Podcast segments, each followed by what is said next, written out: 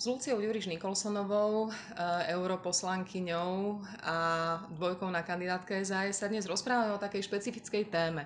Rekreačné poukazy už sme prebrali zo všetkých možných hľadisk a málo kto, okrem tých, ktorí ich čerpajú, na tom vidia niečo dobré. A Lucia odhalila ďalšiu našľapnú minu, ktorú tieto rekreačné poukazy prinášajú a týka sa tých najslabších, najzraniteľnejších a pravdepodobne jedným, jedno, jednej z najchudobnejších skupín ľudí na Slovensku a to sú ľudia, ktorí sú odkázaní na sociálne služby.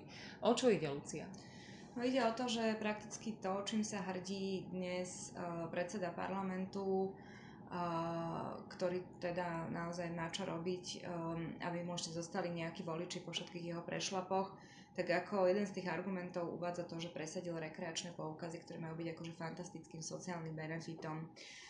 No, ono je to taký istý oklam na voličov ako väčšina z tých um, vecí, ktoré sa tvária, že sú zadarmo alebo že nám ich táto sociálna vláda darovala pretože v konečnom dôsledku nič nie je zadarmo a vždy to niekto musí zaplatiť.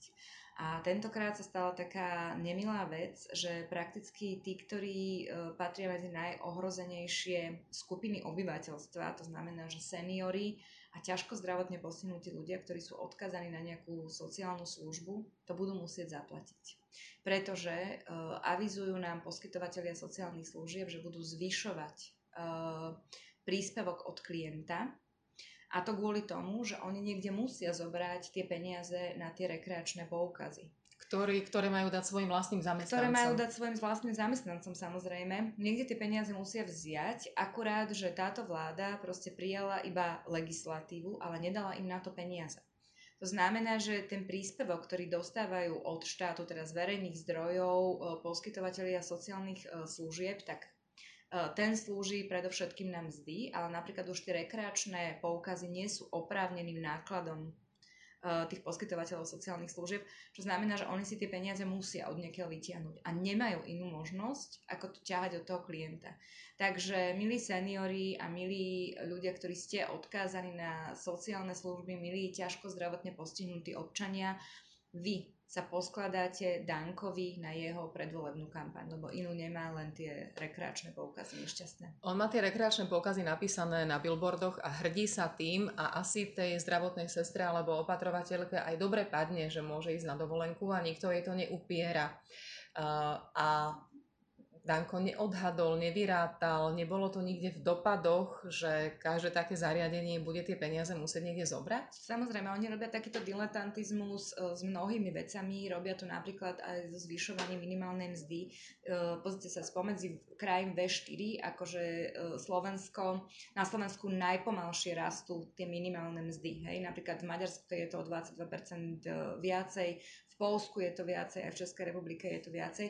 To znamená, že môžeme sa baviť o tom, že ako dohnať ten rozdiel, lebo ten je treba dohnať. Naozaj tie naše platy sú proste výrazne najnižšie v rámci Európskej únie. Ale treba to robiť uvážanie, to znamená, že treba mať na to nejakú dopadovú štúdiu a treba potom vykryť tie náklady. A nie len proste povedať, že odteraz budete všetci zarábať toľko a potom nemyslieť na tých, ktorí už dnes ledva bojujú o prežitie, a to sú napríklad poskytovateľia sociálnych služieb, ktorí tiež na to, aby zaplatili tú opatrovateľku minimálnou mzdou, čo naozaj ani nie je zaplatená tá práca, ktorú ona vykonáva, ale aby vôbec mali na tú minimálnu mzdu, tak samozrejme potrebujú odtiaľ e, niekde na to odniekiaľ zohnať peniaze.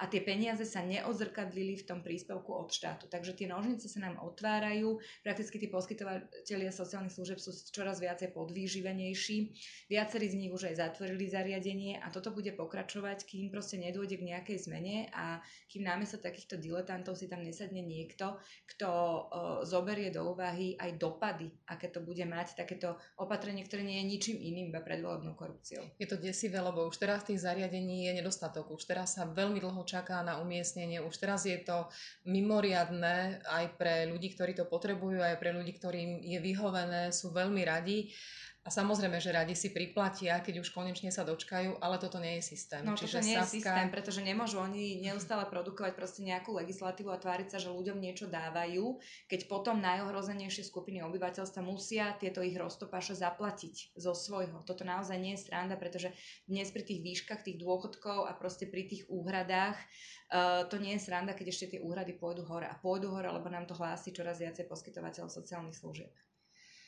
Tak máme čo naprávať po 1. marci. Definitívne. Ďakujem.